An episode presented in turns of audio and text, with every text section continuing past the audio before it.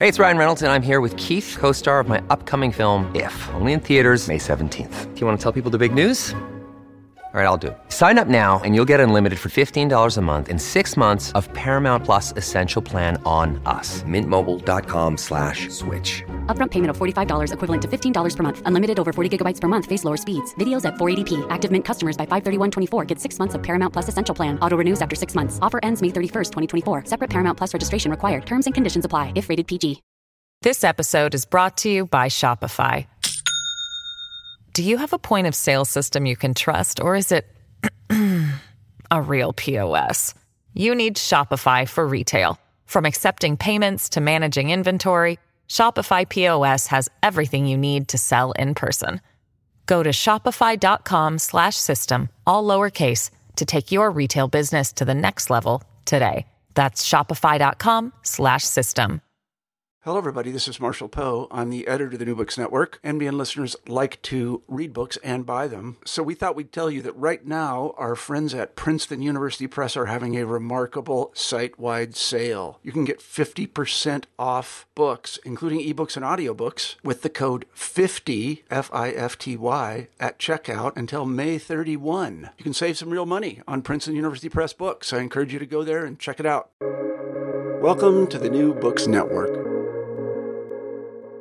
Welcome to New Books in South Asian Studies. I'm one of your co hosts, Sami Siddiqui.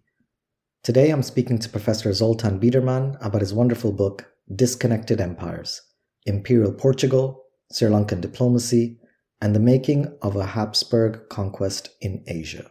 Disconnected Empires was published by Oxford University Press in 2018. Dr. Biedermann is Professor of Early Modern History in the School of European Languages, Culture and Society at University College London. Welcome to New Books in South Asian Studies, Dr. Biedermann. Um, so, our first question is always biographical. Uh, where did you grow up and how did you become interested in the history of Portuguese empire in Asia? Yeah, hello, Sami. Many thanks for having me on this uh, program. Um, so, I was born in Hungary. My mother was Hungarian, my father is German, but I grew up between Germany, France, and Portugal. Um, I went to Portugal as a young person. I was 14 uh, went to school there, ended up taking my undergrad studies at the University of Porto. Uh, I think it's a good it's a good example of um, someone uh, you know doing getting into an international career without really starting at the top school. Um, so I went to this uh, local school in Porto. I moved um, back to Germany for an MA, which turned out to be practically a second undergrad degree. Um, and by that time, so in Portugal, I, I, I, trained as an archaeologist really, but there was a lot of history on the program, so I ended up becoming more interested in history. Uh, for the second degree, I took early modern history and a lot of cultural anthropology. Um, and that's where I started to sort of get an interest in um, not Portugal as a country, but Portugal as a, a, nation of sorts that has gone global and that created uh, written sources for, for many different places um, in the world, and th- that's that's really what um, then um, got me going on my PhD as well. Great, that's fascinating. I had no idea about your uh, sort of intellectual and personal background, so that it's always interesting to hear how people got interested in uh, the, their area, um, and that leads on to my next question, which is, um, could you tell us about the genesis of this particular project? Yes, absolutely. So, as I was saying, um, when I did, when I went back to Germany, I went to Munich um, to do cultural anthropology and and something that I think most people in the Anglophone world would would call um, ethnohistory, um, it's, which is sort of slightly, you know, awkward perhaps for people today and, and slightly discredited, but essentially builds on the idea that uh, European sources, you know, after being properly critiqued, deconstructed, reconstructed, can offer us insight into the history of peoples with no writing cultures of their own. And uh, so I wrote a, a, a, dissertation that later became my first book on the very obscure island of Socotra, which is today part of uh, Yemen. And I used Portuguese sources uh, for that. Um, I like that. I like the Indian Ocean setting. I like the the island setting. Um, so, I, you know, as I was looking around for a PhD project, um, I came up with the idea of working on Sri Lanka, just across the water from Socotra. And the initial plan was actually to work on the 17th century and to um, do a comparative history of the colonial interventions of the Portuguese and the Dutch. Um, because I, you know, uh, being able to read both Portuguese and Dutch, it seemed like an advantageous thing um, to do. Uh, very quickly, however, as I started this this PhD project, I, I realized I, I wasn't really understanding a number of things that were going on in the 17th century, and so I did it did something that, um, you know, some people may envy me for. I had the time to do this. I had the funding at the time. I went back to the beginnings. I just you know asked that question: what came before? And I went back as far as I could with the Portuguese sources to the early 16th century and that really that really is you know an impulse that i think if we can control it, it's, it's great, but I, I, couldn't control it. And in the end, I think it led me to a much more interesting story than the one that I was originally planning to, to write about. Absolutely. Um, it's always interesting to hear this part as well. You know, like the other questions that will follow, you know, I know where you're going to go with that, but uh, I had no idea this is, you know, how you got to this book. That's fascinating. Um, so, for the listeners who may not be familiar with uh, this history, um, I was wondering if you could situate us by talking a little bit about the two major states you're dealing with uh, in the book. Uh, one is the Portuguese Empire, and the other is the Kingdom of Kotte um, in the 16th century. Yes, of course. So, the Portuguese Empire, everyone has heard of it, of course. Um, it's uh, essentially an empire on a global scale built by a very small nation in a little corner of, of Europe in the southwestern um, uh, corner of the Iberian Peninsula. So I think this in itself should be sufficient to signal that there's a lot of explanation, explanatory work to do. Why why is such a small country? Why does it go global? How could this happen? Um, one of the key tenets to to bear in mind uh, for anyone who who hasn't you know who isn't familiar really with Portuguese and Portuguese imperial history is that this is not something that happens in in one go. This is not something that is planned, right? Um, so Portuguese or historians of the Portuguese Empire these days um, agree that there's a number of different processes that were grafted upon each other as things progressed, right? So 1415, first conquest of an overseas uh, position in Ceuta in the north of Morocco, which is now part of Spain. Um, and then, you know, West Africa, then the big um, um, sort of the big Atlantic travel around the Cape into the Indian Ocean, etc., etc. Each of each of these um, processes had its own reasons, its own moments, its own protagonists, and so on and so on. Now, trade, of course, played a very important role in the Portuguese in Portuguese expansion globally, and that has been a, a sort of dominant theme in a lot of the literature. Uh, we often also hear, and we'll talk about this later, about the Portuguese Empire being more about trade than the, than the Spanish Empire, which would have been supposedly more about conquest.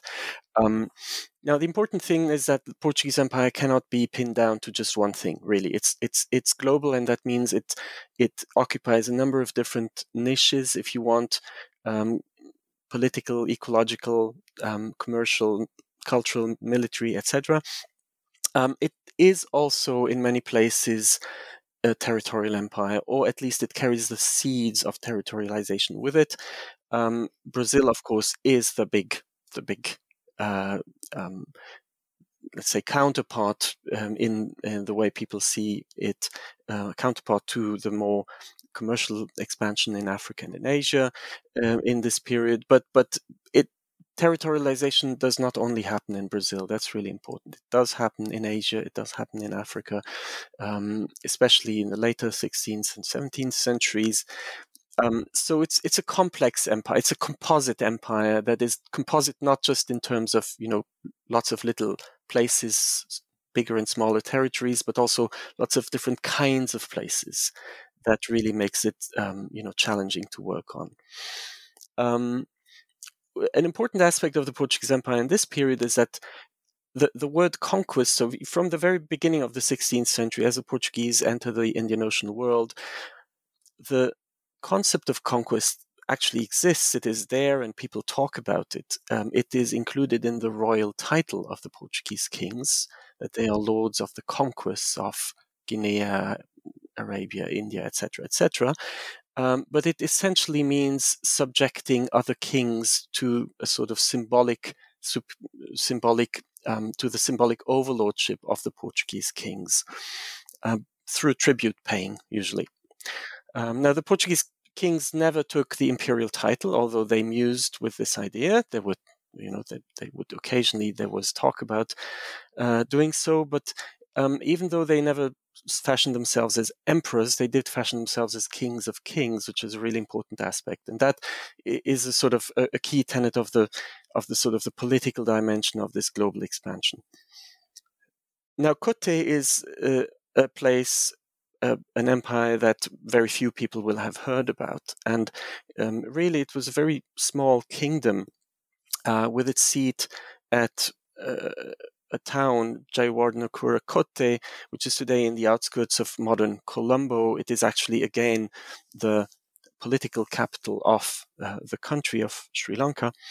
Uh, now, when I say Kotte was an empire, I'm already being somewhat provocative. This was really a polity um, that very small, uh, and it had imperial ambitions again in the sense not of conquering the world, but of the kings of Kotte striving to subject subject other lesser kings in the island of Sri Lanka to their sort of symbolic authority, to their overlordship. Yeah? So geographically, it's very different from the, the Portuguese Empire, which uh, very quickly develops this sort of global vision, planetary global vision, um, whereas the Sri Lankan kings in the late medieval period have a you know gain a focus on the island of Sri Lanka itself. But the notion that you can be some sort of universal king of kings, a high, a, an emperor of sorts, a, a chakravarti really, uh, within this island space becomes a very strong, important political um, guiding point, let's say, uh, as a as, as a something around which political projects coagulated in Sri Lanka, and this structural commonality then between the Portuguese Empire as an empire, you know, headed by a king of kings, and the Empire of Kotte, much smaller but also headed by a king of kings. This commonality, I argue, allowed these two imperial formations to communicate with each other really, really well. I think. That's that's great. That really helps, I think, and those themes of um, imperial thinking uh, and structural uh, commonality really comes through. Uh, and I think we'll uh, we'll get to that again uh, in the next few questions. I think. Um, could you discuss the thinking behind the title of your book? Uh, I'm particularly interested in the disconnected part um, and what you describe as critical connected history in chapter one of your book. Uh, I should say that the dis in disconnected is in parentheses. Yes, of course. So this is an, a, crucial aspect of, of the book, of the whole project, and of my thinking about early modern history. Um, I should perhaps begin by emphasizing that my insistence on this connection, as you say, you know, it has parentheses, is not meant as an attack on connected history.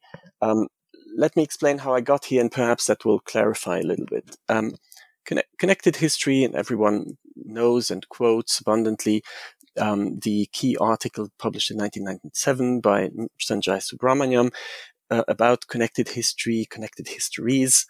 Um, that really kicked off something incredibly important in the way we write um, global history, the history of early transcontinental, intercontinental interactions. And I, I wish to take away absolutely nothing from the merits of that. It, it was it was actually really important for my own um, understanding of things. It inspired me to take on uh, the, the, the case of Sri Lankan Portuguese um, history, um, and I very much saw myself and see myself as a connected historian in many ways ever since I began the project. Um, very shortly after that article was actually published.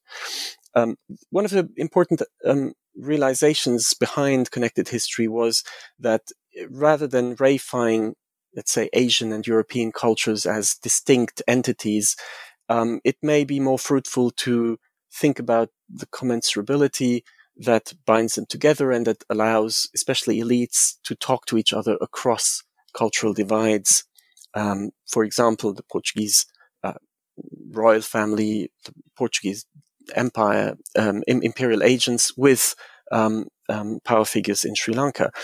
So all of this is really important, and, and, and it's really changed the way that we look at the world, the early modern world, uh, globally, as um, something that is not just shaped by Europe and the expansion of Europe. Now, my initial take was very much to look at um, Sri Lanka as a case of evolution of development from commerce to conquest, from collaboration between the Portuguese and Sri Lankan elites towards something more sinister. So there was very clearly a sense of, of change over time, which, which of course remains very strong in the book. Um, but the beginning of the narrative was very much emphasizing connectivity in a way that once I took the argument to Sri Lanka, um, elicited mixed reactions. Some people were really thrilled about the whole notion that Sri Lankans initiated these contacts and that Sri Lankans drew the Portuguese into uh, the island, into local warfare, local politics, as we will be exploring shortly. Um, but other people then ask me, why are you telling us this story? And implicit, of course, was why are you, as you know, a, a white person coming from a you know a relatively well-funded European environment, from you know being trained. I, I did my PhD uh, between uh, Lisbon, the Uni- New University of Lisbon, and uh, Paris, the École Pratique des Hautes Études in Paris. Um, why am I coming from Europe, you know, with funding, etc., from a position of power, to tell people that they somehow that their ancestors had somehow caused the demise um, uh, and and and drawn in the Portuguese and and now the, the, that that got me thinking, um, and and there is there is no straightforward answer to to any of this, but really, what it got me uh, to in the end was to realize I needed to be much clearer about the the embryo, the seeds of discord, of of future divergence and of future disconnection. The seeds that were present from the very beginning of these interactions, rather than emphasize their late they let the, the, late arrival of tensions into the picture. Um, so th- that that really is sort of at the heart of my thinking about this connection.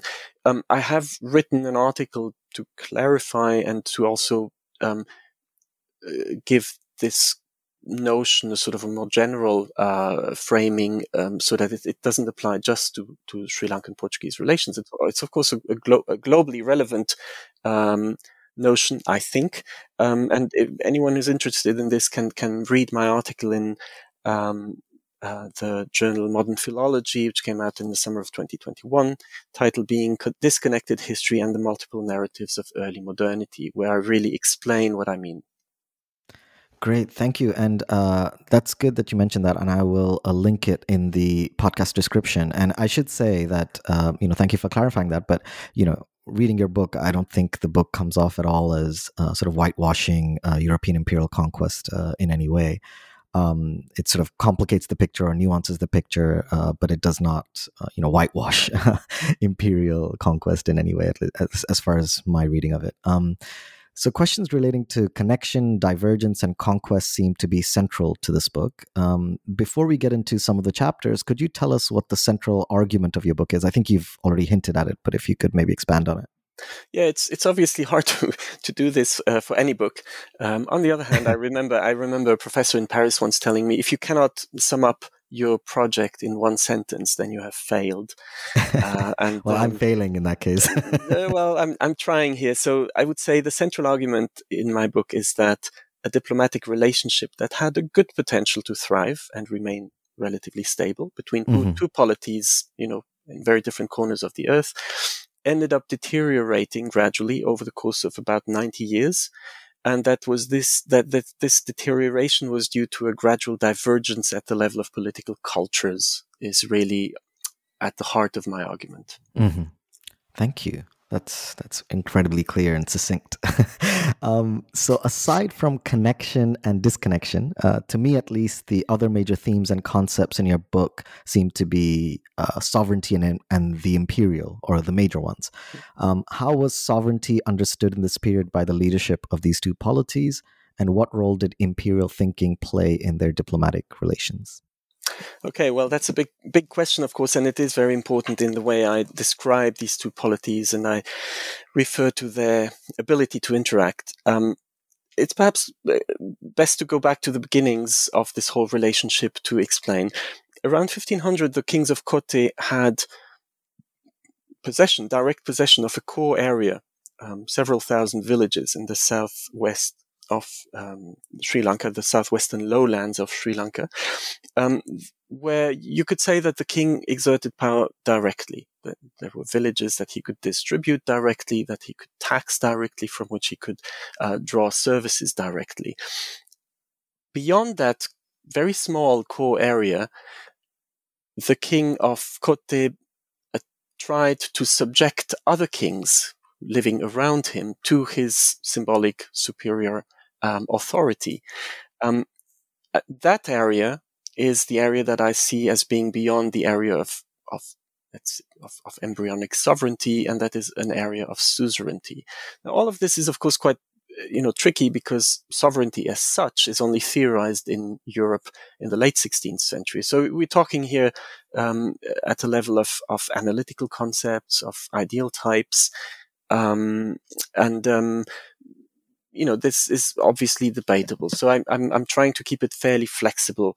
Um, um, and of course, uh, I think when you read the, the, the, relevant parts of the book where I try to define these things, it becomes, it becomes clearer. Um, now, in comparison to that, in 1500, um, so at the same time as I was just describing for Kotte, the, the king of Portugal, uh, had a perhaps most consolidated, larger, uh, space space of sovereignty already. Uh, the country itself has very old land borders with Spain, um, and those borders didn't quite uh, mean what they came to mean later on, but but there, there, was a relatively stable spatial setting in the Iberian Peninsula around 1500. Again, I would call this an area of sovereignty, and then uh, an attempt to subject uh, kings out there overseas, as the Portuguese would say, uh, to the symbol- symbolic superiority of the King of Portugal, and that would be an area of suzerainty, roughly speaking. Okay? So, eh, I mean, in terms of you know school, secondary school language, it's a distinction between direct rule and indirect rule, direct control, indirect uh, control. Now, the the literature is often not very clear on this at all for this this these earlier periods before sovereignty becomes fully theorized in Europe. Um, but I think there's a general consensus, and this is um, this is important. Um, and to use the words of Philip uh, J. Stern, I'll quote the, the, that the early modern world was full of corporate bodies, politic and hyphenated hybrid overlapping composite forms of sovereignty. So there's a lot going on that is pre-nation state and that historians of empire are now very aware of, of, of constructing larger political formations out of lots of little pieces. Um, and that larger construction, I think, is best described as an exercise in suzerainty before it becomes something more akin to sovereignty. Um, the important thing for me is what happens when two such political formations that both know the distinction between the operative distinction, if you want, between sovereign core areas and suzerain regions around that is I think these two polities will be able to talk to each other in a way that we hadn't quite understood before we understood this this frame, this setting. Um, they can also co- coexist rather well, and they can coexist both symbolic and symbolically and spatially, if you want. Uh, symbolically, it's relatively easy for the king of Kotte to uh, offer tribute to the distant king of Portugal, um, so that the king of king, the king of Portugal can be king of kings in relation to the king of Kotte. Um, the king of Kotte can thus be a, a subject, a tributary to the king of Portugal, and at the same time remain an overlord within the island of Sri Lanka, where he can, in his, in his turn, uh, demand tribute from other kings around him. Um, so spatially, what this means is that you have essentially an empire nesting within, within another empire. And I've, I call this, you know, I thought it was fun to call it the, the Matryoshka principle. Uh, that was first the, the first important article written in English that I published in 2009 in the Journal of Early Modern History, which is very much still at you know at the core of the book uh, as it came out in 2018. Um, the the principle that one empire can nest within another, and that, and that that's okay for both uh, overlords involved in this transaction. That is really important. Mm-hmm. Great, thank you. Um, now, we won't be able to get into each and every chapter in this conversation, um, but I was wondering if you could briefly tell the listeners how the narrative of your book unfolds. Uh, this way, we can dip in and out of uh, some of the chapters. Yes, of course. So this book has a narrative core that is is very much monographic, right? Um, but uh, it also has some framing chapters that are explicitly concerned with some wider dynamics. So I would start with that. I think anyone wondering how to address early global contacts as a historian, as a, as, a, as someone starting off as a historian or anyone else, um, eh, they will find an interest in my preface, where I first addressed the danger pointed out almost 10 years ago already by David Washbrook that I quote, the connections and networks favored by global historians end up, end up standing in for relations of force and coercion. So, uh, in the, the, the preface I make it very clear that there, there's a politics to this book and that I'm aware of these politics and that I want to work very carefully with this. I think that could be of interest to many people. Um, there are some ethical concerns there, and they sort of tie in quite closely with the introduction, uh, which starts with a two word question why conquer? Um, and then chapter one, which continues with these concerns, addressing specifically the importance of defining what we mean by imperial, as I was starting to, to, to do. And um, I think this will be relevant to many scholars working not just on Asia, but on Africa and, and the Americas. Now, the, the, if you want the, the core chapters with the, the main narrative, um, they they they very much build on this on so the framing is really in, important for them. And um, perhaps I should add here or perhaps I have a, a moment to add here that in, in, in when I, when I talk about empires, I, I uh, try to make it clear how we have progressed thanks to connected history and connected global history from a state of affairs in the 1970s where historian historians would speak about the imperial theme in the European Renaissance with reference just to Europe. Um, to to you know history today being a place where we can talk about empires almost everywhere uh, there are empires in early modern Africa. There are empires in, in early modern North America, as we will see, uh, all across Asia, etc., etc. Um, and I call this the, the global imperial theme, um, quoting, of course, Frances Yates, who who spoke of, you know, in her classic work about the imperial theme in Europe, spoke about uh, Rome, the German, the Holy Roman Empire, the French, English, etc. All right. So in chapter two is where I really go into the beginnings of the Sri Lankan Portuguese encounter, uh, which, uh, from what we know, started in 1506 the arrival of a first uh, fleet um, in Colombo, with diplomatic exchanges from the first uh, moment, and uh, an attempt at alliance building, uh, very much protagonized by the local uh, elite at that point.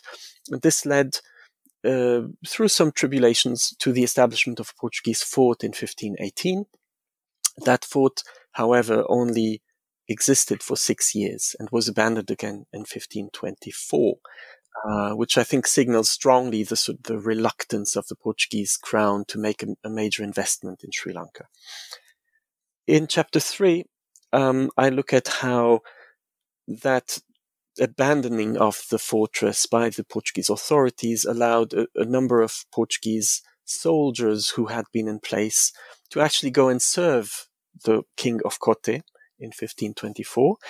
Um, and that encouraged uh, the King of Kotte to continue to interact diplomatically with the Portuguese crown, interestingly, uh, through the 1530s, 40s. In chapter four, I widen the scope because um, a number of other princes and rulers across Sri Lanka uh, joined into the diplomatic game in the 50, after 1540, 42, roughly.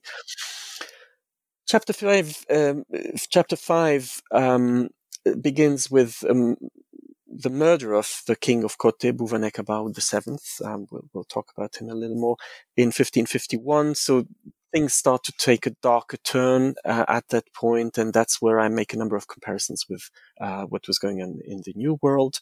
Uh, I also look at how into how the city of Colombo became a center of empire that absorbed the royal court of Kotte in 1565 and the sort of hybridization that went on there. In chapter six, I look at the transition from this sort of state of affairs where diplomacy played a major role in the 1580s to 90s, how you know, gradually um, the tone became more stringent, arguing for conquest. Um, chapter 7 really looks at the beginning of conquest in 1594, the beginning of formal conquest between 1594 and 97. Uh, chapter 8 makes sort of steps back a little to look at, to, to, to, to sort of dissect uh, the, the transition and the divergence that led to the sort of breakdown of, of diplomacy at the end of the 16th century. And in the, clu- the conclusion, again, I draw a number of um, comparisons and I, I, sort of try to reach out to, to historians across the board um, to ask questions of, of, of, relevance, of course, why this case is really important for our understanding of the wider world and uh, how this case really uh, poses, I think, some challenges for our understanding of global interactions in the 17th century. Excellent. That's perfect. That sets us up perfectly for uh, the upcoming questions. So, in chapter two, you talk about how the Kotte kingdom wanted to establish a strategic alliance with the Portuguese. Um, what were they looking for, and what was the result of those early diplomatic overtures? Okay, so in 1506, um, the the ruling elite at Kotte, namely the, the ruling king, the Dharma Parakramabahu IX, uh, was basically following a long tradition of of Sri Lankan rulers seeking out allies regionally. Um, before the Portuguese had arrived, um, in in the island, their reputation sort of preceded them. Right, the Portuguese had been in, active in South India since 1498. They were known as people interested in trade. They were also known for their military capabilities, especially on the sea and on the sort of terrestrial areas very close to the sea. Their impact, their impact was often quite brutal. Um, the fact that they had cannon loaded on uh, so-called high-board ships, very sturdy, uh, uh, very sturdily built uh, ships that almost functioned as uh, floating fortresses with all, all that gunpowder, um, all that gunpowder and gunpowder on board. Um, so, so that that gave them a reputation of uh, being to be feared, but also of being potentially very precious allies in local settings. Um, there's a pattern here that you can observe across various regions of the globe of um, there being competing rulers, competing elites in local settings, so micro-regional settings, if you want, between, for example, Cochin and Kozhikode in South India, or um, between Kotte and a number of rulers um, in the, in the island, and the sense that by attracting the Portuguese, by securing their friendship, to use a word that appears a lot in the documents from this time, by constructing an alliance, you would gain an edge over your local rivals, right? So by, by compromising, by, by drawing in the Portuguese, you could, you would, you could get an edge over competitors locally. Um, that's, that's really key to understanding why uh, the Sri Lankan elites wanted the Portuguese in the island rather than rejecting them. Uh, it's it's quite striking um, how uh, Dharma Parakramabahu IX, this king who was in, in place at the time, he, he embraced the Portuguese as friends and at the same time stopped paying tribute to his former overlord in South India, the Raja of, of Kollam. Um, and, and Kollam had actually sent troops regularly as part of the sort of, of the, the deal of receiving tribute. So it, it would receive cash payments effectively and and um, uh, elephants and things like that in exchange for for military specialists. And so so so really the local the Cotean logic is to do exactly the same with the Portuguese. Pay them. They they clearly want something like they want cinnamon. Uh, they are also often cash strapped, uh, but they can offer military support in in return. Uh, and that's really what the, the, the, the Sri Lankan fixation is uh, throughout much of the 16th um, century. So there's an expectation to to to get the Portuguese to do something locally. You you reach out to them to attract them and to draw them into the local uh, theaters of, of, of, local warfare and, and politics. Now the Portuguese are not very interested in the beginning, and that's why uh, you know when I first uh, looked at this story, I very much emphasized that the Portuguese really had no imperial project in the island in 1506. In 1513, they was, it was suggested to the Portuguese that they could build a fortress locally. They rejected it. And even when eventually in 1518 they accepted, it was a very half-hearted affair. And that's why a few years later in 1524, the fortress was abandoned again, right? So the, the Portuguese were really not interested locally specifically. Um, where, where is the, the embryo of empire in this? It's, it's in the sort of larger thinking of the Portuguese of, of their global preponderance, their ability to be overlords across the globe. But um, that of course, no one in Sri Lanka understood in 1506. Um, interestingly, when the fortress was abandoned in 1524, I mentioned this already.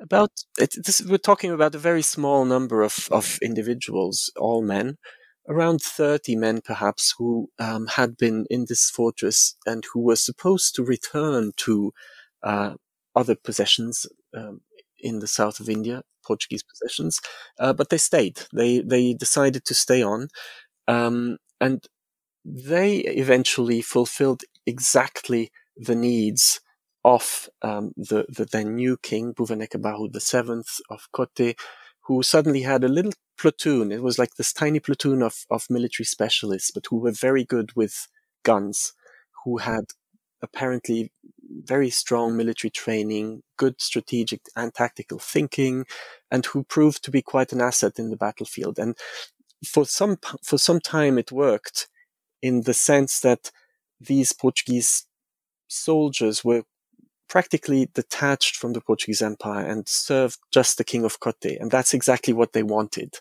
That's exactly what they had ambitioned. Um, gradually, then the Portuguese authorities became involved again, and um, the the fragilities of Bhuvanekabahu VII's position vis-a-vis the Portuguese um, Empire became more evident. But the paradigm remain, remained, and the desire to sort of perpetuate the state of affairs where this king could use Portuguese troops to, to defend himself against local rivals. Uh, so in 1541, um, the seventh sent a, a, an embassy all the way to Lisbon. This is quite extraordinary. Uh, an Asian sovereign sending his ambassador directly to the royal court of Portugal. Um, and I wrote a lot about that. There was ivory casket diplomacy, which is very visual, visually driven diplomacy, where all sorts of imperial ideas are conveyed to the Portuguese elite. Um, and that that is really what then led to other princes across Sri Lanka in the 1540s trying to do the same, trying to capture the attention of the Portuguese authorities and argue, look, we can offer similar deals. We can pay you if you send us troops. We can even, and this is the major change in the 1540s.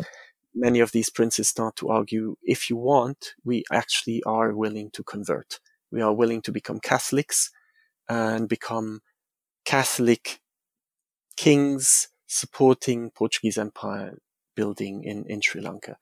Um, so there's a re invigorating of imperial ideology on the Portuguese side in the 1540s, and that that's sort of immediately exploited by a number of, of, of Sri Lankan kings and princes across the island. Perfect. That leads us on perfectly to my next question. Um, I was wondering if you wouldn't mind reading an excerpt from the concluding paragraph of chapter four uh, and expanding on the significance and legacy of religious conversion into uh, Luso-Lankan diplomacy. Yes, so on page 121, I write, and I quote, the 1540s saw a sometimes disconcerting intertwinement of matters local, regional, and global. With local political objectives in mind, Sri Lankan rulers and princes reached out to an empire operating across the region as part of its global interests. They appealed specifically to the most global aspect of its ideology, Catholic universalism, to convince its authorities to invest resources in the resolution of unquestionably local matters. Political ideas, however, however unrealistic they may now seem, were flowing at remarkable speeds and they were beginning to make an impact. End of quote. So the, the 1540s, as I was saying already, are really a key moment. And, I, you know, just to sort of lay it out on the table, you have three main elements at work. A, as I mentioned, Sri Lankan rulers and princes, importantly, sort of disgruntled princes who were not first in line of succession. Um, there's all sorts of grievances in in uh, these kingdoms. Um, kings who were, uh, uh you know, in charge in Sitawaka, Kandy, Jaffna, etc uh, in the island of Sri Lanka, but who felt they could, you know, benefit from stronger interactions with the Portuguese Empire. So they all launched diplomatic offensives. They were really proactive diplomatically. And I think it's really important to emphasize that they were the ones driving the diplomacy um, between these two, these, the, between the Sri Lankan polity and, and the Portuguese Empire. Secondly, the Portuguese crown in Lisbon and the governors or viceroys in, in Goa as well were sort of gradually becoming more receptive to um, this kind of offensive because in the 1540s there was a revival of the religious idea. So this is slightly counterintuitive. P- people may think, you know, the Portuguese carried this Catholic zeal with them from the very beginning, and some certainly did. But in terms of building of the Portuguese Empire in Asia, of the so-called Estado da Índia, um, the religious argument really only became preponderant in the 1540s, late 30s, perhaps, and 40s. The idea that somehow you would be building a Rome in the East, in Goa, and that you would be rebuilding a kind of a Roman Empire um, across across Asia, but a Christian Rome, a Catholic Roman Empire, if you want, and that that uh, really took off in the 1540s, and um, that that really helped the communication um, at, at, a new level, uh, where you could talk about empire in more concrete terms of converting con- kings converting converting their populations, their subjects, placing them in the service of the Portuguese um, empire. The Portuguese empire then being obliged, of course, to defend these Christian populations, etc., etc. The third element in, in this is there was a growing number of Portuguese agents on the ground, um, of go-betweens, petty nobles, people with no pedigree at all, who sort of developed personal ambitions at the in, at the interface. They were really crucial for communications between the margins, or you know, the Sri Lankan center, if you want, and the Portuguese authorities. Uh, communications had to be in Portuguese. So you, you needed, for example, at one point, the king of Kandy uh, put out a, a, rumor almost, you know, I need someone who can write letters for me that can go from Kandy uh, in the central highlands of Sri Lanka to Goa and that people in Goa can understand, right? So this, this soldier, this guy really who happened to be in a tavern in Negombo, north of, of Colombo, heard about this and, you know, set out. And he became a secretary of the King of Kandy in 1542, 43. Um, and, and really got things going. And there's a number of these, these, people who are really fascinating, uh, uh, because they serve both sides really. Um, they become go-betweens and they don't just walk back and forth with letters, they also help shape the imperial ideas of, on both sides. And, and um, all that happens in the 1540s. There's really an explosion of, of communications in that period. This episode is brought to you by Shopify. Do you have a point of sale system you can trust, or is it a real POS? You need Shopify for retail. From accepting payments to managing inventory, Shopify POS has everything you need to sell in person. Go to shopify.com/system all lowercase to take your retail business to the next level today. That's shopify.com/system. Great, thank you. Um, now, in chapter five, you make some interesting comparisons between the situation in Sri Lanka and the New World, um, engaging with scholarship by the likes of Kathleen Duval um, and Pekka Hämäläinen. Uh, could you tell us how these comparisons help our understanding of Luso-Lankan diplomatic relations uh, that you're exploring in your book? Absolutely. So this is a very challenging part of the book. For, for was was very challenging point in the story for me, and I think it will remain a challenge for everyone, but in a positive sense that there's a lot of work to be done there. Um, so after this sort of diplomatic explosion in the 1540s, in 1551, uh, something quite major happens. The king of Kotte, um, who was the key ally of the Portuguese crown, uh, was murdered. He was assassinated, uh, very probably by a Portuguese man in the service of the new viceroy in Goa, for reasons that I cannot explain here. It's it's it's it's uh, it's complicated and and it's actually also not very explicit in the in the source material. So the moment of crisis. Now we are still very far from conquest, uh, which is going to happen four and a half decades later. But the turn to something darker really made me start to think about where, where, you know, where could I, what could I compare the developments in Sri Lanka to? Um, now, generally speaking, comparisons and, and, connections between Iberian expansion in Asia and Iberian expansion in the Americas is, is very rare in the literature. I mean, very often people refer to the desirability of connecting these things, comparing, um, but eventually very few, uh, no one really does it everyone keeps saying we need these comparisons, but it's it's very difficult to put this into practice. Um, are separate subfields, you know, so there is academic dynamics. People are trained in different uh, subfields. The sources are in different languages. The kinds of sources the archive are quite different. Um, you know, for young scholars, it's often risky to to engage in comparative projects because you you know you don't want to be seen as weak on two fronts. You will you want to be seen as strong on one front, and you know get a, a job in you know Spanish um, uh, Spanish Americas or, or, or, Portuguese Asia or something like that. So you know. Um, what what I propose to, to do is to think across continents by asking a very basic question, by which I mean not simple but fundamental question. Uh, what what should we call this space in Sri Lanka around 1550, where a global empire is being manipulated by local rulers, um, and these local rulers are outside of that global empire's nominal sphere of of, you know, of possession.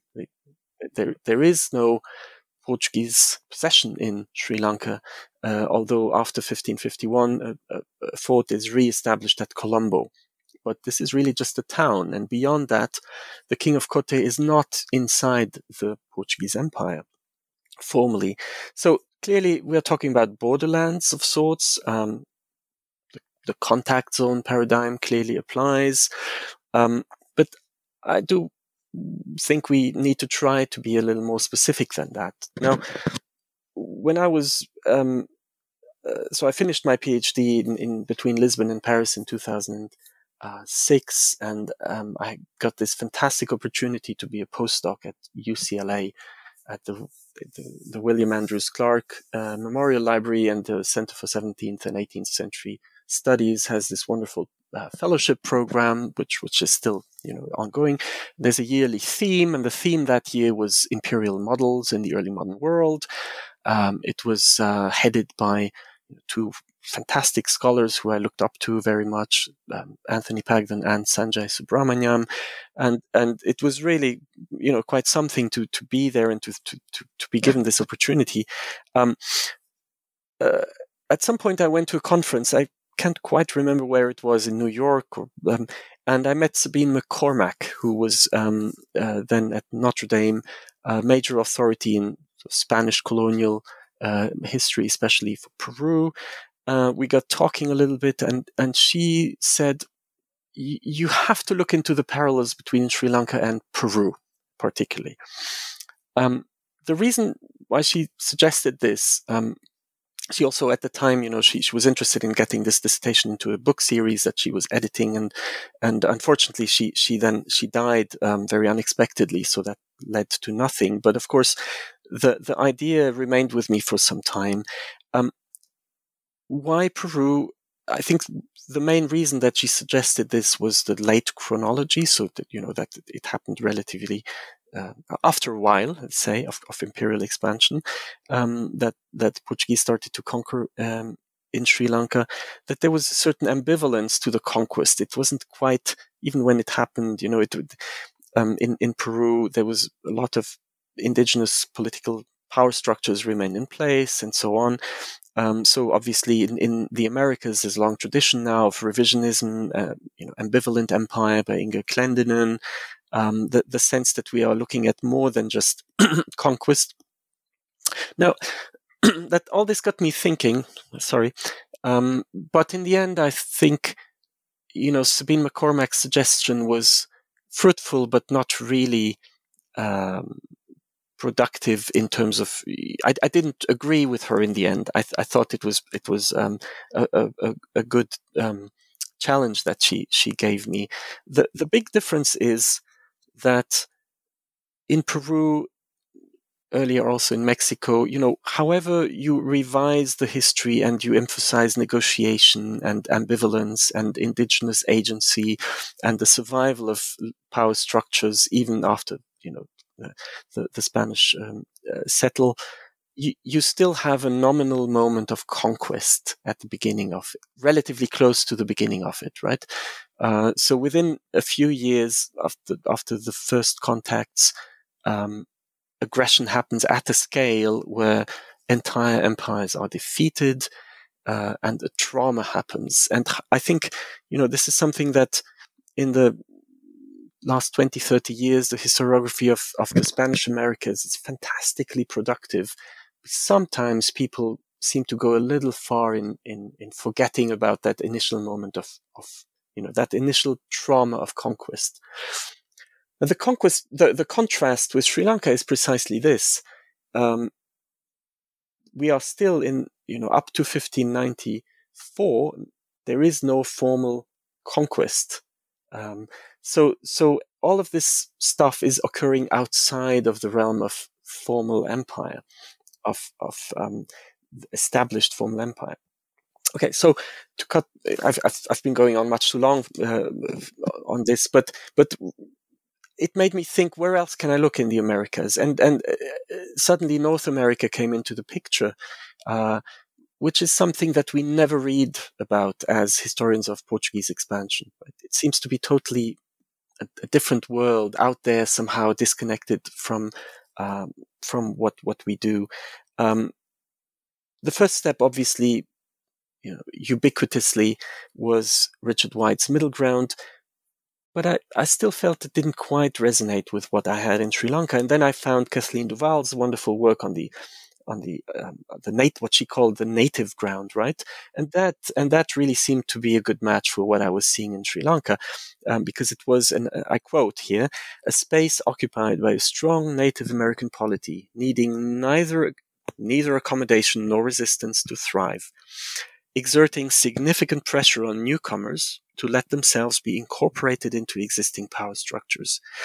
when Europeans arrived, Duval argues, I quote again, they found themselves recruited by those who were already there, who sought to teach the newcomers their interpretation of the history, customs, and peoples of the region. So Europeans are made to, to are forced into local power structures. And that very much resonated with a lot of what I could see in mid 16th century Sri Lanka. And then, of course, you know, Pekka Hämäläinen's work on, on the Comanche Empire also comes to mind.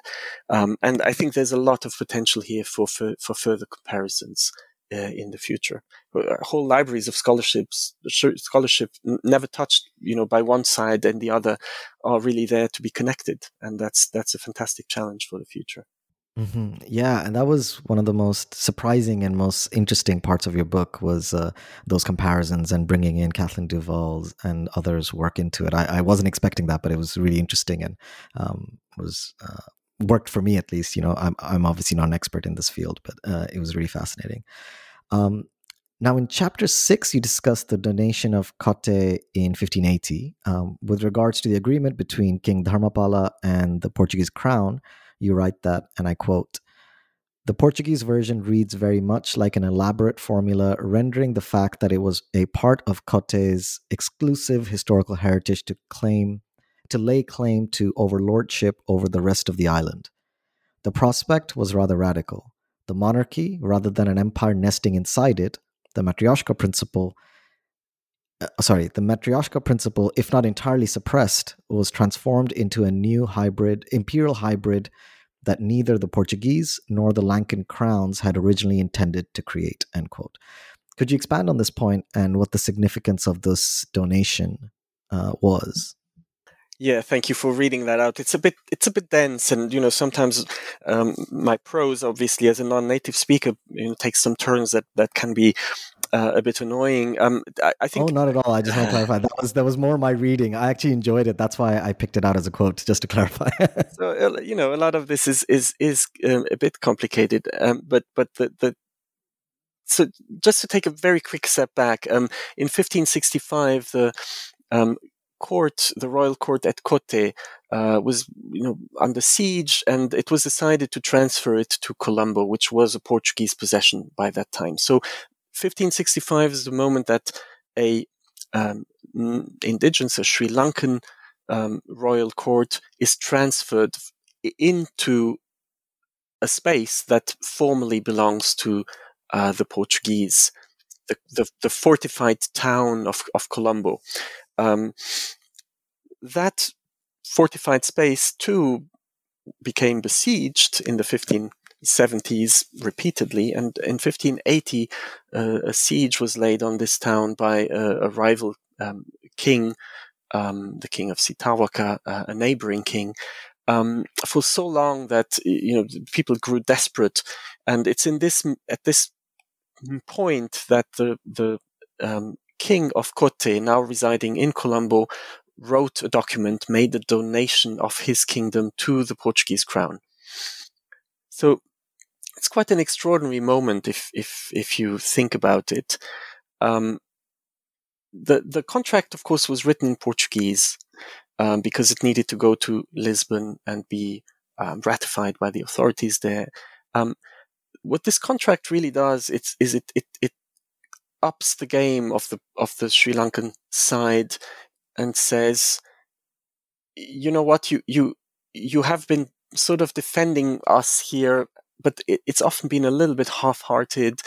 Uh, there's a, always that sort of specter of the Portuguese accepting another Sri Lankan king as their local um, tributary and dropping um, the family that you know had been collaborating for so long with the Portuguese, and so the the king at this point is called Dharmapala. Um, um, he he he actually also has a Christian name because he has been baptized as as Don João uh, in honor of the, the Portuguese king uh, John III. A long story, um, but he decides to make this contract whereby he he bequeaths he says, if I don't produce a male heir um, by the time I die, um, the kingdom as a whole, the crown of Kotte will go to the Portuguese crown. So it's a it's a translatio imperii, if you want. It's a it's a transmission of an imp- of an imperial mandate from Sri Lanka into uh, the the hands of the Portuguese royal family, um, and that was was signed in um, 1580. And the really extraordinary thing about it is it's not just a donation of a place, it's a donation of a mandate for empire in the island of Sri Lanka, right? So it, it really makes it quite explicit that uh, actually I can read out what you know that that whoever was to inherit the realm and I quote, shall legitimately wage war on the land and on the sea until they become entirely lords of the said kingdoms of Sri Lanka, um, of uh, sorry, of the said kingdom of Kotte actually, and overlords, so suzerains beyond Kotte. Yeah? So the formula is really difficult to translate. Um, but but and clearly there's stuff going on there between um, Sinhala and Portuguese, and then English, of course, that makes it difficult to to translate. But as I was saying, the extraordinary thing is that the the, the Portuguese inherit. Uh, uh, something that obliges them to continue to make war in in the island, uh, wars that will cost a lot of money. Now, the, of course, 1580 to anyone who's familiar with Portuguese and Spanish history uh, is is a key date um, because, uh, of course, you know, ironically or by an ironic coincidence, that's exactly the moment that Portugal, Portugal itself lost its independence in the Iberian theater. Mm-hmm. Yeah, and that leads perfectly to my next question. Uh, I was wondering if you could talk about the significance of, uh, you know, as you just talked about, the Portuguese losing their autonomy to the Spanish Habsburgs, um, and what that meant for the eventual conquest of Sri Lanka by the Habsburgs in 1597. So the first thing to say is that, you know, this is nothing nothing new, new, and in fact, the fact that there is this coincidence in time, the nation of Kotte 1580 transition of the Portuguese crown into the, the hands of Philip II of the Habsburg monarch of Spain uh, in 1580-81. It was really uh, sort of consecrated in 1581.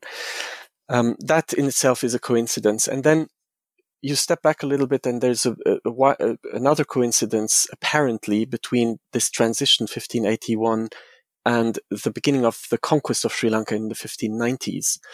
So, so historians have often sort of rather sort of flippantly just affirmed uh, and assumed that there must be a connection between the takeover of, of, Portugal by the Spanish and the beginning of conquest in Sri Lanka. Now, the assumption here is based on this, this sort of another assumption, which is that the Spanish had a different way of doing things.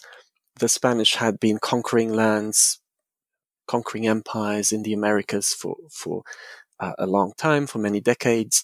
So they sort of naturally, you know, once they were in charge of the Portuguese Empire, they would just replicate the same model in Asia, and and Sri Lanka was happened to be at hand for this replication. Um, I wouldn't say that the thrust of the argument is entirely wrong, but the real this is really one of those cases where the story is much much more complicated, and that complication is really important and interesting. so it's not just, you know, sort of the nagging of a local historian who wants you to see that something happened between, you know, two very close dates, but th- there's actually a, a, a, wider dynamic that I explore here. Um, that, that is, I mean, to me, it was one of the most riveting things to, to, to sort of, to, to uncover and to, to, to pull apart and to start seeing as a, as a, as a picture. So one important uh, thing to bear in mind is that from very early on, uh, from the 1520s, let's say, more or less, there had been voices on the Portuguese side claiming that some sort of conquest should happen. Um, in fact, you know, there had also been voices saying we should conquer China. Uh, we we should conquer, you know, all sorts of places uh, out there. It it had been the the Portuguese authorities and Portuguese royal family in particular who were reluctant because there was a lack of resources to do this sort of thing. So conquest policy was not encouraged, but the idea was there and it was talked about. And in the 1540s, for example, during all those diplomatic initiatives and, you know, Sri Lankan princes promising to convert, quite a few voices came out to say we should, you, you know, we should use this opportunity to conquer. So there is a Portuguese tradition of thinking about conquest and talking about conquest. That's the first thing. Um, in the 1580s, 90s, there's also a regional dynamic in the Far East between uh, Manila in the Philippines and Macau in South China and uh, Malacca in the Straits of Singapore today. Um, Malacca was a major command center of the Portuguese in, in the south, in, in the Far East, and, and also a bishopric. And uh, there was a lot of talk there about new conquests in places like Cambodia, uh, China again, Aceh in Sumatra, uh, and so on and so on. Um, interestingly, one key figure that is going to initiate the conquest in uh, Sri Lanka in 1594, uh, Pero Lopes de Souza, he had been a captain of Malacca and he had been exposed to that sort of talk, conquest talk, if you want. Um, so there's a, a, sort of a regional dynamic that has to do with the Spanish, but not, it's not caused by the Spanish Union uh, directly. And then there's local opportunity coming into the picture because the main rival of the Portuguese in Sri Lanka, uh, a king called Rajasingha, king of Sitawaka, uh, dies in 1593. So there's a power vacuum suddenly. Now, at that point, things take a turn to conquest without the Portuguese authorities in Lisbon actually being aware of it.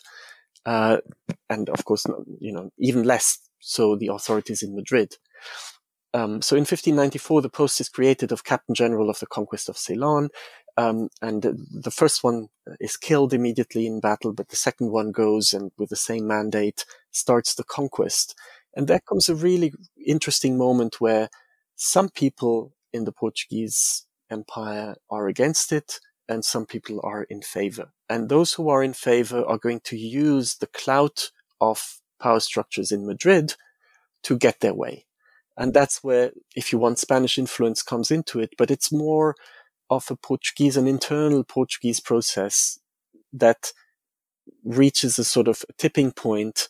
And at that tipping point, the fact that, you know, there's someone in Madrid close to the king who can draw attention to this topic, that is going to sort of tip it over into proper conquest um, and you know military aggression on, on, on a very significant scale with a lot of, of bloodshed and brutality over the next really five decades, four or five decades. Um, that that that remained so very traumatic for, to, to Sri Lankans today. Great. Thank you so much for uh, expanding on that. That was really helpful in explaining how all these very complex sort of uh, dynamics sort of came together for um, to bring about what you describe as sort of very bloody and um, traumatic conquest. Um, finally, I was wondering if you could read a short excerpt from your conclusion uh, and expand on your reflections uh, on that passage. Yes, so perhaps on page 219, I write. Uh, most disturbingly, perhaps, the case of Sri Lanka reminds us of how communication can work for some time but also deteriorate until a dialogue falls apart. Commensurability and translatability may increase or decrease over time. Commensurable political cultures can be a fertile breeding ground for ideas of imperial conquest. Con- connection can breed conquest. So this is what's really so disturbing about the, the, Sri Lankan case, and I think also other cases out there. Um, connectivity, which is something that we very much embraced from the late 90s onwards, and uh, you know, especially I, as a young scholar, was very, very enthused about documenting connectability and and you know, explaining commensurability and how it made things work between very distant political cultures and all that. But then you know, if, if it leads to conquest, how do we conceptualize it? How, what, what, how do we explain it? And in what terms do we explain it? Where do we locate the causation? Um, and, and of course, you know, cause, causation is something that lots of people shy away from. Historians are, are very cautious not to, you know, overdetermine things. And, and, and uh, I think as a young, as a PhD, um, it, it's always risky to, to, you know, to venture uh, to formulate causes. So, you know, I can see why people have, have been very cautious about this. But when the collapse is so spectacular after such a promising history of interactions, you, you have to ask, you know, what, what happened? Why did it happen? And in what ways is that relevant uh, to our wider understanding of the early modern uh, connected globe? Um, you know, in, in some, uh, what I try to argue in, in chapters eight and, and the conclusion is that there is really, by that point, a massive divergence in political cultures between uh, Portugal, Spain on the one hand, and the Sri Lankan understanding of, of this sort of combination of sovereign, suzerain power structures in the island. Um, and you can see it when you when you look at the cartography that that is produced, the maps that are produced uh, around 1600. Um, the new cartography represents Sri Lanka as one island space. The multiplicity of political centers disappears. And there's a fundamental misreading of the imperial mandate that the Portuguese crown inherited in 1580 in that famous donation. So if you remember, if, if, if you know, I just read it out that the King Dharmapala bestowed upon the Portuguese, and by extension, involuntarily upon the, the Spanish, the mandate to subject other kings in the island to being tributaries. But that meant keeping them in place. And through periodic renegotiation, seasonal warfare um, on an annual basis or biannual or you know, whatever was doable, um, forced them into submission. But the Sri Lankan notion of empire was not that these people would be erased, that they would be taken out. It was just that they would be forced to pay tribute, and so the order would, you know, be reestablished periodically. Um, these are sort of political ideas are very common in, in, in, Sri Lanka and in parts of Southeast Asia at the time. The the sort of court apparatus, the bureaucracy surrounding Philip II and then Philip III, uh, around 1600 is is really does not understand this subtlety, or, or maybe they don't want to understand it. It's not clear, but there's a major sort of misreading of the whole picture. And the notion becomes we, we are going to take out these kings and we're going to create a colony that is the size of the island itself. And so the island as a, as a territory where an extended sovereignty can, you know, find its space fully um, without interference from local kings. That that's really quite a radical idea, and it it introduces a deep, deep rupture. Um, so I'm I'm sort of emphasizing here the the importance of the rupture uh, in the picture. So I think this is sort of more widely relevant in that, especially if we start to to to accept that the seeds for these misunderstandings may have been there for, from the beginning. There's a certain European hubris, Portuguese hubris, from the very beginning. Uh, even uh, you know in the very early contacts where um, you could argue that the two sides were sort of um, at at an equal level and and you know exchanging gifts and proposing deals mutually at you know I, I, I even at the beginning of my project called it mutual conquest. They were sort of conquering each other.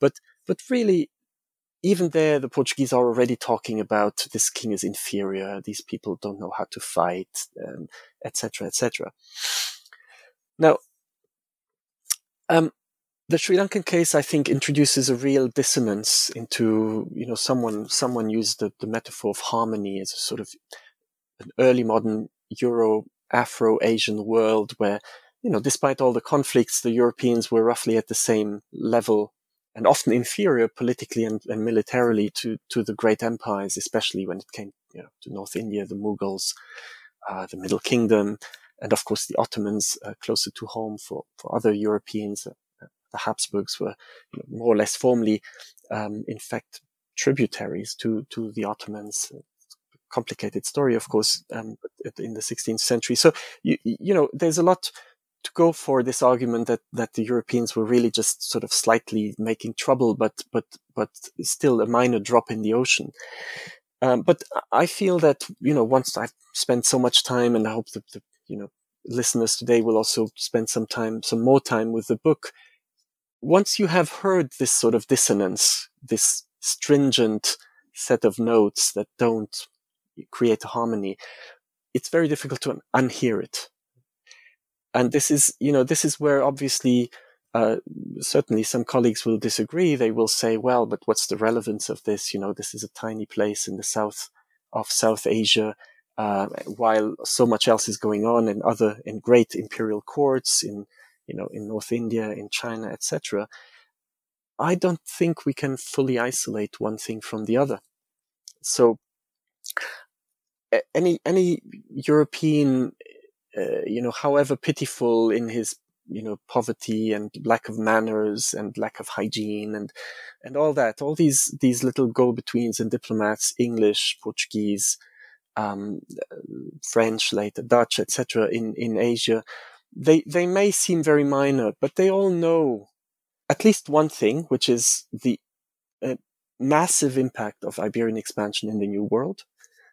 Right? So it's I feel it's very difficult to to to to sustain a, a full sort of separation of these two things. Um, uh, Thomas Roe, you know, he he knew what, and the English by the early 17th century felt they needed to catch up on you know Iberian progress. They needed to be brutal in their own way. They needed to ma- have conquest. They needed to have trade, but also show show their their their powers around the world. So, you know, this is this is clearly happening. And uh, did people how aware were people of of the conquest of Sri Lanka? I, I don't know. You know, future research may may tell, but but certainly it was known, and it was known that this, this was happening. Um, you know, in in um, South Asia, and that this transition to conquest was actually, you know, it was replicated later by the Dutch and of course eventually by the British on a larger, larger scale. So, you know, a pattern was also created, a paradigm that I feel is, is difficult to ignore. Um, I, I feel, you know, perhaps that ironically or paradoxically, an excessive um, confidence in the power of connectivity, um, which you know works quite well in certain settings, such as North India. Um, but it, ironically it has come at the cost of disconnecting those those processes from the more brutal interactions in the New World or in Sri Lanka or you know very soon uh, Angola, uh, Southwest Southeast Africa, um, and and uh, you know, the Philippines, of course. Um, so, in a sense, we need to reconnect uh, these things by being critical uh, of uh, of too much emphasis on connections, and that's why you know I I feel that disconnection, which is a very unwieldy term, and I, I don't blame anyone for for being skeptical about it, but um, you know, people are free to use whatever words they, they wish, of course.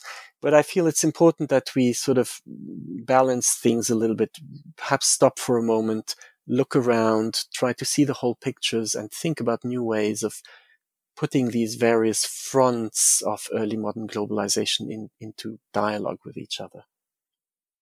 Yeah, thank you. That's that's perfect. Uh, you know, you've rounded this conversation out perfectly in your book and connecting it to what we were discussing at the beginning. You know, the connected, um, you know, uh, critical connected histories. Uh, you know, that comes out perfectly in this answer. Um, so I've taken so much of your time, uh, Zoltan. But uh, before we finish, uh, could you tell us about what you're working on now? I know you're recovering from uh, COVID, uh, so yeah. But what are you working on uh, aside from recovering? I am recovering, yes, and, and thank you, thank you again for having me today. It, it, it's really been brilliant, um, and and uh, you know, I, I, hope, of course, that people um, will find an interest, a wider interest in this in this work, and I encourage anyone to be in touch with me. Of course, um, the, the my new project is called the Nascent Globe: Indigenous Diplomacy and European World Making. Um, I, am lucky enough to have some uh, United Kingdom research funding for this uh, through the AHRC. Um, I explore basically the attraction exerted on Portuguese and Spanish agents of empire by local ruling elites. Uh, so there's a bit of a replication of what I have looked at for Sri Lanka. Uh, the, the power of the, the way that attraction shaped what we usually co- call expansion. And I'm going to, I'm going to look at six different regions. So this is sort of ambitious if you want. Um, I'm going to try to connect uh, 60 different regions across the three continents or three oceanic spaces, if you want. Uh, so look at the Caribbean, at West Africa, Gold Coast, um, the Swahili coast in East Africa, um, the Malabar coast or modern Kerala in South India, um, the Moluccas or Spice Islands or Maluku Islands, and uh, finally the southern Philippines, um, because in each of these little regional spaces, you have competing uh, political figures who try to attract the Portuguese and the Spanish, or the Spanish, and who, by doing this, really shape the way that these two empires um, expand globally. So, in a way, you can argue that you know uh, global empire building was fed by these local power elites. Um, that's the main idea, but I want to make it very clear that I don't wish to romanticize things and sort of give a bottom up perspective that you know, where everything is is is great because once again um, the whole thing only gains full meaning uh, if we look at what happens at the same time in Portugal and in Spain, where this notion emerges that we are lords of the world, uh, we are lords of the globe, we are the people who can actually navigate around this thing, um, um, and and so by the time you know the the first circumnavigation happens in 1521. Um, the Portuguese and Spanish have also started to develop a, a really considerable hubris, if you want, an arrogance and, uh, and, and, an overconfidence in their ability to shape the world. And that, I think, it's an attempt at, at explaining the birth of the global world before the great empires come into the picture, like the Aztecs, the Mughals, etc. Before 1521, I think you know a lot uh, that has not really been paid much attention to recently uh, happened in those years, in those crucial years. So I'll try to offer a, a more or less comprehensive narrative of that. Wow, that sounds really fascinating. I did not know that was your upcoming project. So, looking forward to reading that, and hopefully, we can have you on New Books Network uh, once that is published as well. Oh, yeah, that would be wonderful. Thank you, Zoltan. Thank you very much.